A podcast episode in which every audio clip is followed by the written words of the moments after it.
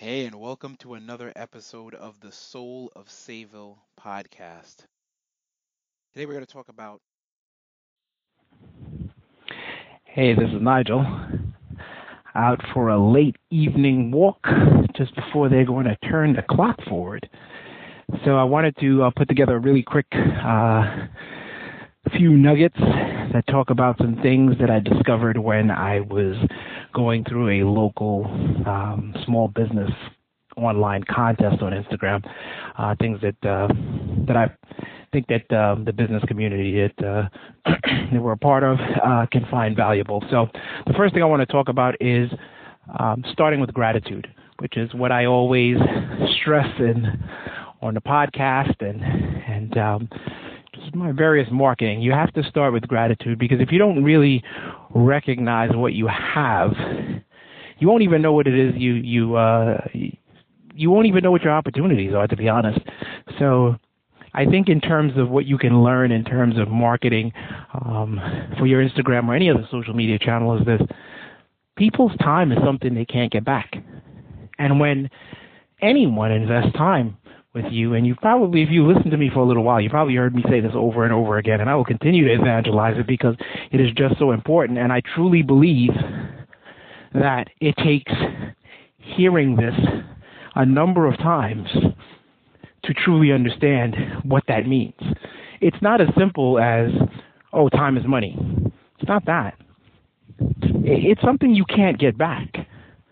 You know, money you can get back, time you can't get back. So when someone spends some time to invest in you and your business, to give you attention in any way, and I'll talk about attention more uh, later on, but that is that is the holy grail. They've given of their time that they can't get back to engage with your content. Now, I don't know if everybody else sees it this way, but this to me is the fact. This, this is a fact. If you basically do not, not just not acknowledge, if you don't pay the proper homage, if you would, to the attention people are giving you, they will stop giving it to you. And if someone else pays more attention to them, they will take their attention elsewhere. Now, that's in whether it's in a relationship or in a business or whatever the case may be, but ultimately that's what it is. Um, if you have a you know a long-standing relationship, that may not be it may not be as quid pro quo as that. But in terms of business, where people are doing things more transactionally, and we live in a throwaway society, and folks are just looking for the best deal, there's not a whole lot of uh, long-term loyalty because at the end of the day, if someone gets a better deal someplace else or gets more attention, they're going to take their discretionary income and take it elsewhere.